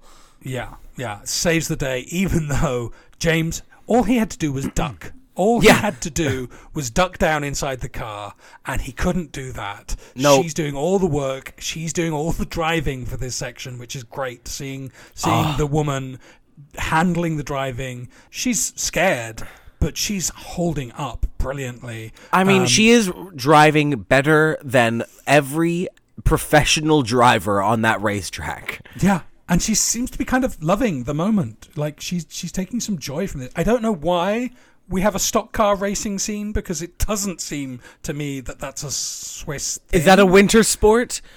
I don't think so. like it's so so strange. But uh, but yeah, it's uh, uh, she again acquits herself magnificently. Like I might have rose tinted glasses on, but this car chase is so fun as well. Like it's so cinematic with these cars barreling through like actual canyons of snow that are taller than they are, and there are guns firing in every direction. The, the quick witty remarks, Diana Rigg just being incredible, and they literally gate crash a, an actual car race. It, it's Yeah. Yeah, it's really good. Uh, I gotta say, when that hench vehicle explodes, there is one stuntman, stuntman, literally trapped inside the ball of flame Oh, no. as it goes off. It- if you, it's it's almost unmissable once you see it. Oh my goodness! How did he? Was he okay? Or I I, I don't know. I I think. Uh, Stuntmen must have been injured making this Yeah. film, and we'll get to the bobsled chase, which I can't believe is a phrase I was ever going to utter. But Oh boy. In the meantime, let's talk about they they drive into a blizzard that seems to be made entirely of shaving foam, um, and and hide in a barn with the best soft lighting you've ever seen. Oh, in yeah. your life. Like this is gorgeous lighting in this barn, which I don't think has any lighting. So uh, remarkable. Yeah, and I mean, like, it's really well equipped for a, a night uh, escaping the wintry cold. Uh, they don't seem to be chilly, there's no, wind, there are horses to keep things extra warm and pungent. and uh, and yeah, this is where he confesses her, his love to her. Um, and they plan their future together. Uh oh. Um, and Yeah. one of the Oh, one of the options on the table here is to move to Acacia Avenue, Tunbridge Wells. Why Tunbridge so Wells specific? Is uh, Tunbridge Wells is the most middle class address in England. Like Oh, it's very much like they're they're they're lampooning an idea here of sort of middle class uh, uh, suburbanism. Um, I grew up near Tunbridge Wells. It was it was a place. Let me tell you. I'm sure it was. I'm sure it was. Uh, Tracy, upon arriving in the barn, says, "Hmm, We should have rung ahead and booked. Should have. You would have got a beer bath out of it. Yeah, right. Uh, after they make love, Tracy is just stripped down to a fur coat, black panties, a simple headband, and nothing else. And that is another great look. She, she has so many great looks, and in this section of the movie, only one outfit that she turns into multiple great looks. That's It's exactly right. It's so good. Uh, another couple great lines from the scene. What are they? Lo- why are they looking for you? I suspect they're trying to kill me. It's like, yeah, no shit. Yeah, yeah, Yeah. checks out. And also, she's interested in just one winter sport, and Papa told me where to find him. Hmm, madam. Sporting. Bond and Tracy are on the run again in the morning with Blofeld right behind them. Blofeld triggers an avalanche and captures Tracy while burying Bond. Bond survives and returns to MI6. The UN considers granting Blofeld amnesty, but Bond teams up with Draco to rescue Tracy and destroy Blofeld's base of operations. We are gunning through at this point. Yeah, seriously, and still so much plot to cover. Uh, somehow, Bond and Tracy don't get much of a head start, even though they had all the time in the world. Ba-bum. Uh, yes, yeah. Thank they you. they just it's it's another day in the workroom. They they get up, Yeah. they get out. They're immediately being chased by Blofeld. I would Tracy love. managed to uh, create another fabulous outfit from the outfit she was already wearing. Yeah, yeah. She's winning the materials challenge in this workroom. I would love a RuPaul's Drag Race style confessional speech. We've already broken the fourth wall. If Tracy were to say, "Well, I knew that I was running out of time, but I could not wear the same outfit two days in a row," uh, Ah, she's such a queen. Uh, and then, yeah, we're back on skis in one of the most, most stunning locales in the world, uh, in an, the continuation of a chase that hasn't ended for, f- like, at this point, 25 minutes of film, I think. I mean, we, we had time for a quick fuck in the middle, and now we're Yeah. we go. Yeah. I mean, you got to make time for the important things. uh, Um, ooh, we got a terrible death by snowblower. I mean, what even like do snowblowers work that way? A man falls into the snowblower and meat chunks spray out over the side of the hill, raining just red gloop over everyone. It's awful. It's so disgusting. Fucking it's like, Mike Myers shows up to remark he had lots of guts. Like that's disgusting. Like, what is that? How snowblowers work? That's not safe. no, I mean people die from snowblower accidents. Do they get sprayed all over the side of a hill? I imagine so, based on this film. oh well, yes, great. Let's use Yeah. this film. Yeah, it's uh, historically accurate. Mhm. Okay, so the physics of an avalanche are actually terrifying, and I did do a little research because I just needed to know because my mind goes there sometimes. They can weigh more than a million tons. They can travel faster than 300 kilometers an hour, and its force creates a powerful gust of wind ahead of it that can knock down houses. Uh, so pretty lucky that these two survive. Honestly, because they were that that avalanche was right on their. ta- I mean, it, it actually consumes them, but like, yeah, they should have been probably dead before that. Um, Yeah. crazy. Uh, Blofeld, of course, when when he's already made the decision to trigger an avalanche, just to keep up appearances, sends three of his men into the death zone Yeah. to continue the chase. Yeah, just make sure you catch him, okay? Yeah. wink, wink. like, is this a performance review? How does he choose which of his men are going to go through the, the just the performance? I mean, of- the performance review happened into- earlier, little little beknownst to them. That's why they're right. being I guess the fact they're chasing Bond at all means that they, they failed the performance review. Yeah, uh, we are so lucky that we get these scenes with Telly and Diana, who are both Hmm. equally like just destroying the stage. They're pissing all over it, as you might say. Yes, but at this point in the movie, Blofeld has effectively won. Um, you know, Tracy is captured. The world governments fold to his will. M is being a pissy little bitch about the whole thing. Yeah. um, and Bond has been taken off Her Majesty's Secret Service again. once again. Uh, but uh, you know, not all hope is lost. Thank God we have Tracy's father, who's uh, not, uh, who's certainly below the law, not above it. Uh, Yes. And he's also Draco's a very good actor. You know, Yes. we're on a mercy flight, and of course I'm carrying passengers, distinguished representatives of the world press, and they don't shoot him down because of that. Very good, very cute. Draco's forces attack Piz Gloria. Tracy frees herself from her captors and is found by Bond, who delivers her to the safety of her father's men. Draco's men set off explosive charges around the laboratory while Bond chases Blofeld down a bobsled track. Mm-hmm. Bond traps Blofeld in a tree branch and narrowly escapes death once again. Okay, so Tracy, elegant hostage, uh, leaving glasses of champagne on every surface in Mm-hmm. in Blofeld's chalet. It's just like she has a glass of champagne, she puts it down, she goes to another room, she gets another. She has glass another of glass of champagne. Yeah, Love while while quoting uh, poetry. "O dawn, thy master," or "O master, thy dawn." Blah blah blah. And, and the wonderful moment where Blofeld s- offers to marry her and says, "I will make you a countess," and she says, "But I'm, already, a countess. yes, you certainly are, bitch. Snap. you, you have nothing to give me, Blofeld." Um, and then she leans into a key light again, and it's like, Oh, yeah. just just blowing out the rigging. Uh, and then she breaks that champagne bottle uh, and fights with it, which is my third kink. I gotta say, like her just slashing at a male assailant with a broken wine bottle is peak.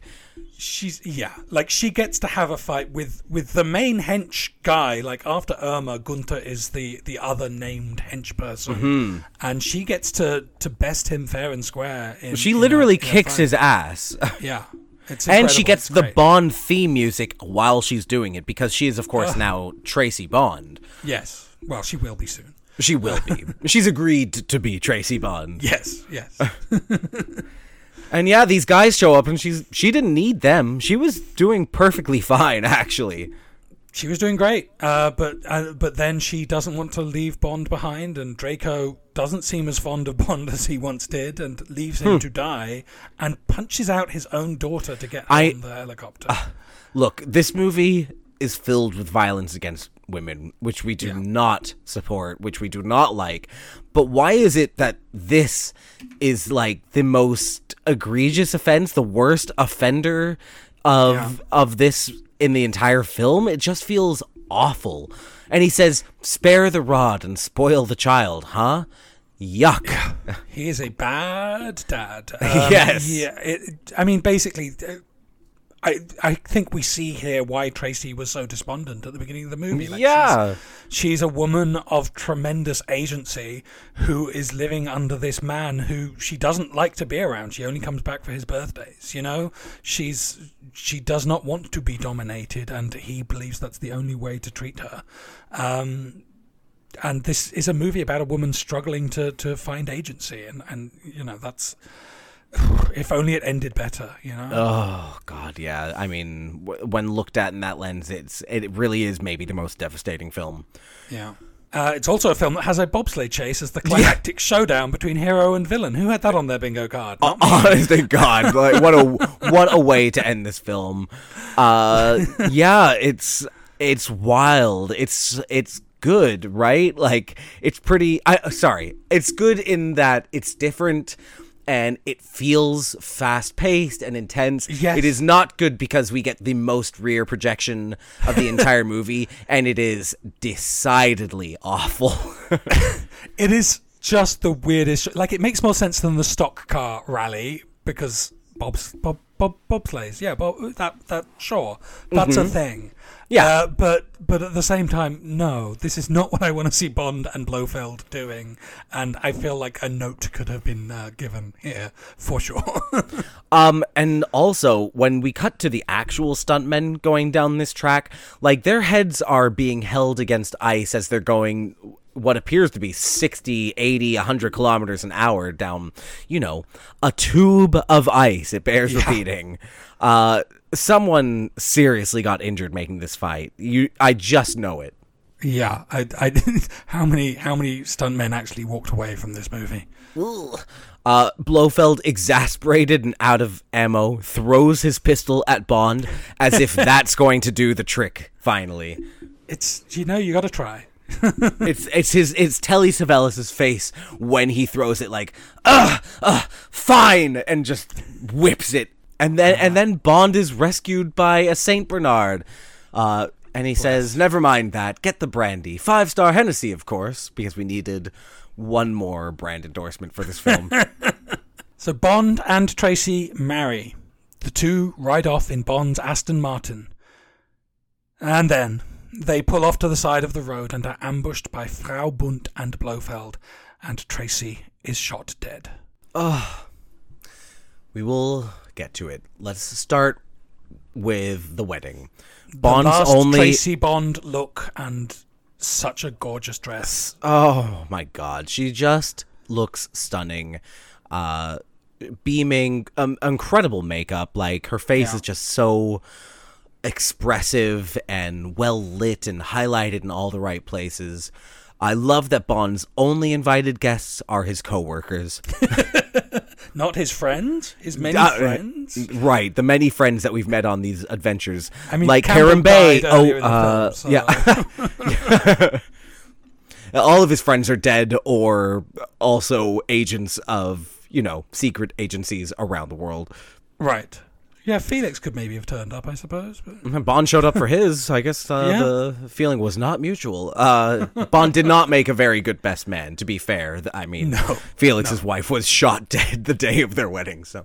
yeah, yeah, neither of them have a great rec- track record. when it comes Oh yeah. Oh, that's well, maybe that's why they relate so much. Uh, there's this shot of uh, Draco's stoic henchman politely and firmly clapping for the happy couple, which was hilarious. Uh, Moneypenny rocking an incredible hat uh, while she emotionally, you know, She gives us a whole story in one teary eye. It's Yes. so good.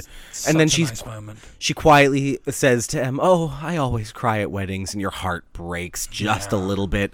But don't worry if that didn't get your heart breaking." Well, okay, so Tracy does get to give her dad a kiss off before before they leave, which I appreciate. Like Yes. this is a great line when when he says to her, "You will of course obey your husband," and she says, "Of course I will, as I've always obeyed you." Perfect. So good, so good, and she, she Defiant delivers it the end. sweetly, uh, but uh, there's there's venom under that. You know, I yeah, I'm glad that she went out still fighting, Yeah. being But true to herself. Toxic masculinity strikes again. Bond stops the car to take the flowers off because the car looks like a flower shop. And Tracy would still be alive if he hadn't stopped the car. Yeah, it is all his fault. Yeah, you know, it's I I, I have such a hard time reconciling the end of this movie because it's awful. It, it's uh, Yeah. It's awful that another woman has to die, uh, and not even to advance the plot of this film, but to advance the character of James Bond in the long run.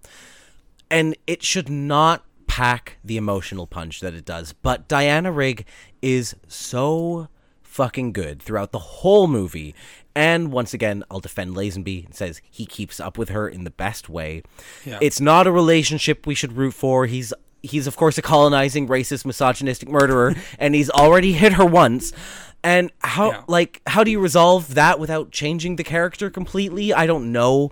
Uh, but you know, there's the story of the hero getting the girl that we've been conditioned to believe in and value that this entire franchise has been built on. And this is the ultimate sucker punch. It is one of a handful of times where the story does not end happily after, ever after for him. And it's Yeah. one of two times that it's felt genuine and deserved. It's a truly devastating ending, but it also is. It is the right ending for the film. Like that's Yeah. the annoying thing. Like it couldn't go another way. And yes, he's di- she's dying for him, but also this is a film about a woman who who learned to be free of Yeah.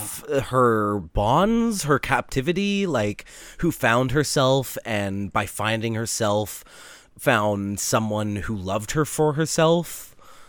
at the beginning of the movie she she wants to die and she lives and at the end of the movie she wants she wants to live. live, but she dies. Oh, look, I watched this movie twice uh, to take notes and to write th- this breakdown, and I'd watched it, you know, only a couple months prior because I am a sucker for punishment. I cry every goddamn time he says, It's all right, really. She's just having a rest. It's all right, darling. We'll be home soon. We have all the time in the world.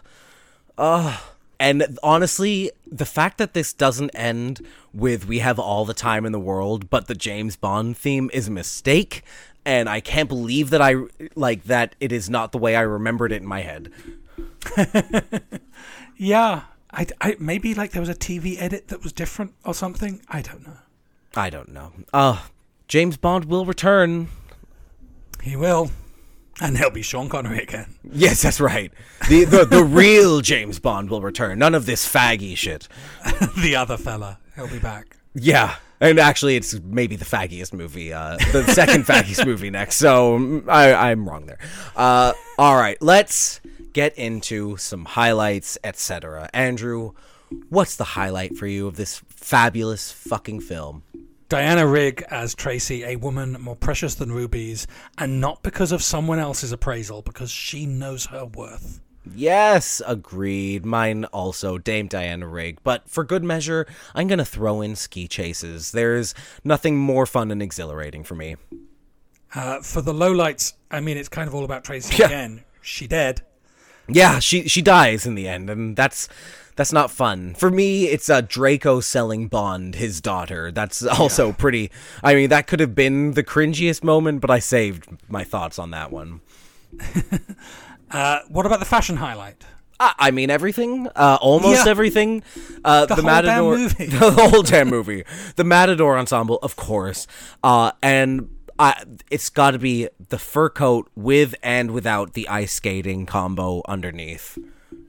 Yeah, that three in one outfit that is an ice skating outfit, a driving outfit, and a skiing outfit and also a fucking outfit. Oh yeah, Uh, a bed essentially. it's uh, astonishing. The Matador suit, amazing. I, I'm going to give an honourable mention, fashion highlight wise, to uh, James's elegant but bold colour blocking throughout this movie. Well like, said. It's a really great movie for for Lazenby's Bond. I mean, it's the only movie for Lazenby's Bond, but for a style Bond, it's a real standout.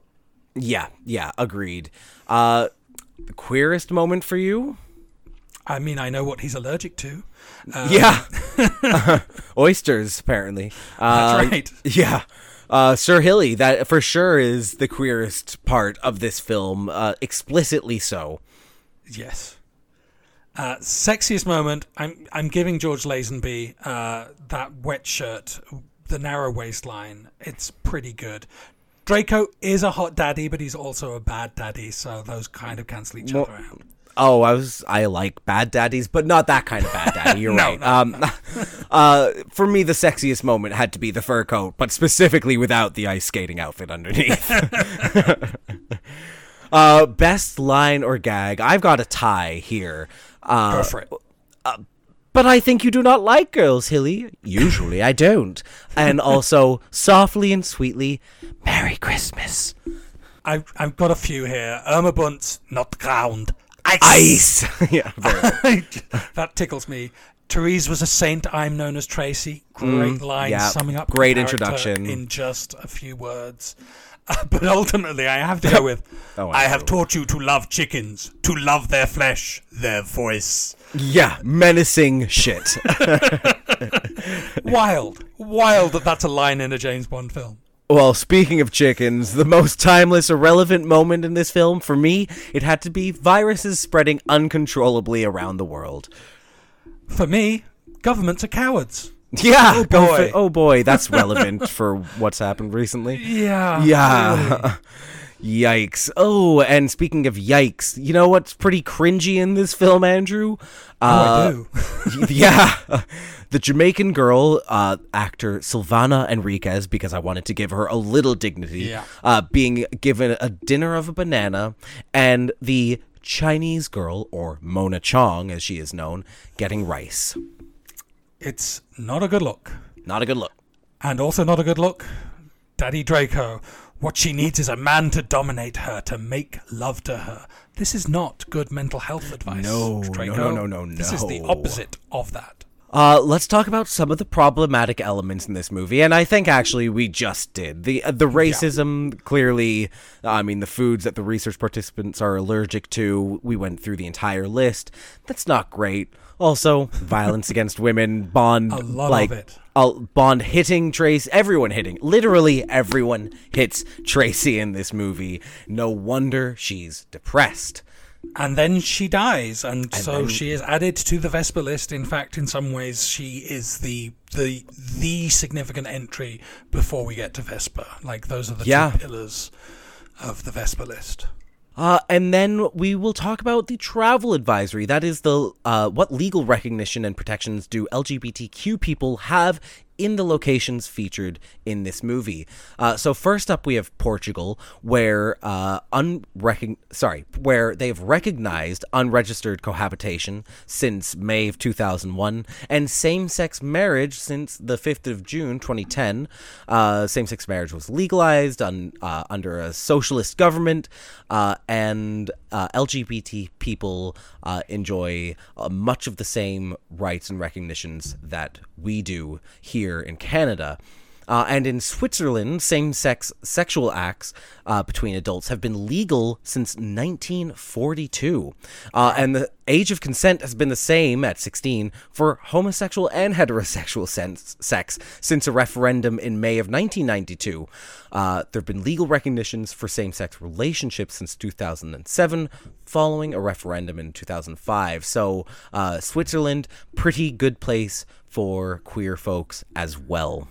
Yes, the rare Bond movie where we we would actually be pretty fine traveling to those locations, but of course we're talking a couple of Western European uh, democracies.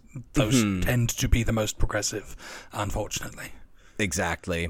Uh, and now it is time for our ratings. Uh, we're each going to give the movie a score between 1 and 3, and then award bonus points from four categories. Those would be Bond, Song, Glamour, and Queerness. Maximum score is, you guessed it, 007. We'll start with the base score. Andrew, was it a 1 for you? Such a one. Oh, so disappointing. No, Shane, I think we know how this is going to go. It's a three. It's a Yeah, this is- great film. There is no way that this is not a 3. Uh, I completely agree. Uh, and I will record that. And we have Bond. What do you think about George Lazenby and his one and only? I mean, so this is the one place where the movie, like, looking at the scores for this movie, if it's going to falter, not to tip my hand too much, if it's going to falter, it would be here. And it doesn't falter. I think It- Lazenby is great. It does not. I think he really, really stands the test of time. Yeah. Uh, yeah, he had bad press when this uh, movie came out, and uh, obviously, audiences of the time were not willing to accept someone other than Sean Connery in the role. Sean Connery wasn't willing to accept himself in the role, uh, and apparently, he also flipped this coin on that one to said, "No, no, I should do one more. They're going to pay me enough." Uh, I, yeah, I no, would love to see another Lazenby Bond movie. Like, I wish it Yeah. happened. I wish Diamonds Are. I. I. I'm gonna say it. I wish Diamonds Are Forever had been starring George Lazenby instead of Sean Connery. It, It would be have. a wildly different film. It would be wildly different. It would have been so somehow so much more grounded than what than what it is. yes, I think you're right.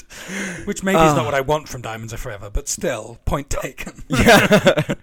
Uh, Bond song. I mean, this is one of my all-time favorites. I think I ranked it number three. It gets the you point know how the me. Christmas trees are grown? Yeah, exactly. It's the most fitting theme song in a Bond film. No, yeah, Louis Armstrong. We have all the time in the world. It's absolutely. It's not just one of the great Bond songs. It's one of. The It's one of the great great songs. Uh, uh, recorded days before he died. Uh, just I again, can you imagine that your last work being one of the most recognizable uh, pieces of music from a film uh, in this era? Uh, glamour, Andrew. Oh my God! This is maybe the most glamorous Bond film. Yeah, like everything is sumptuous, everything is beautiful. There's like there's not a single shot that is not beautiful. You know, I every interior, every exterior, uh, it's just a- and everything worn. Oh my god, it, it's so fucking good. And, And I- I mean, if how else do you say that this is the perfect movie other than that James Bond flounces around pretending to be a homosexual for a good portion of it? It's literally the gay James Bond movie. It has to get the point. He wears a frilly laced cravat and a kilt. Uh, I mean, if it were just for Diana Rigg, I would be tempted to give it the point. But uh, yeah, no, this is explicitly a queer James Bond movie. And this is explicitly a 007 out of 007. Uh, there's just no way around it. This is, I mean, I've al- I always say, I don't know if I've ever said this on pod, I'm sure I have. Casino Royale may be the best Bond film, but this is my favorite. Yeah, I mean, I don't think we even rated Casino Royale a seven out of seven. That's probably my fault. Um, but like Goldfinger and uh, is it Thunderball from Russia with Love? I don't know. Like, there, this is only the third time a movie has got seven out of seven. Uh, Yeah, and so well deserved. Next time on Kiss Kiss Bang Bang, we return from the winter break and return to a central question of this podcast Who will be the next James Bond? We will rate and rank all the p- potential candidates based on very scientific reasoning, oh, I'm very. sure, on January 11th. Unless it gets announced before then, in which case we'll just throw We'll- it out and come up with something else to do. Yes, I, what are the chances? Are we going to get a, a, a Christmas surprise like that? I doubt it. then we, I guess, our episode would be talking about the new Bond. So you know, Oh, that, that would be very fun. You can follow Kiss Kiss Bang Bang on Instagram at KKBBpod or send us ice messages at kisskissbangbangpod at gmail.com. You can also follow our personal Instagram accounts at Wheelergram and at Shane Came Back. Please do like, share, rate, and review Kiss Kiss Bang Bang on your preferred podcasting and social media platforms. Our graphics are provided by the majestic Carl Shura, and you can follow him on Instagram at C A R L S H U R A. Kiss Kiss Bang Bang is recorded in Toronto on the traditional territory of many nations, including the Mississaugas of the Credit, the Anishinaabeg, the Chippewa, the Haudenosaunee, and the Wendat peoples. We acknowledge that we are settlers on unceded territory. Of course, we end every episode with a great piece of Bond related music, and Shane, it's the Christmas tree song, right? We're ending with a Christmas tree song? You know, I I seriously, seriously considered that, uh, but I couldn't do that to myself, let alone you or our listeners. What I've chosen, it's a song we've covered before. It's a song we've talked about ad nauseum tonight uh, and before. Uh, we we heard it with the Puppini sisters, but this is my personal favorite cover of an absolute classic, one of the ultimate Bond songs. It captures, I think, the sentimentality of the 69 original, but with that poppy, ethereal, synthy sound of the 90s. It's My Bloody Valentine's. We have all the time in the world.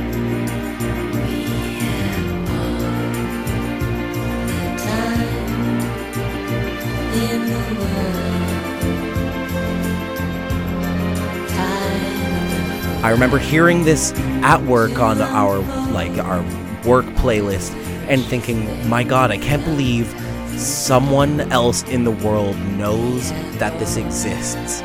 I mean, it's such a beautiful song. Like anyone could sing it is the thing and make it sound amazing, but I I just love this version. You know, until I heard that awful country music cover of Fast Car, I thought there were songs that you just can't ruin. Now I think any song can be ruined, maybe just being sung by a redneck. But this song has not been ruined yet. No, I, I don't know what else to say about this song other than it's perfect. Uh, and I don't know what else to say about this show other than thanks for listening and until next time, Merry Christmas 007 and Kiss Kiss. bang bang.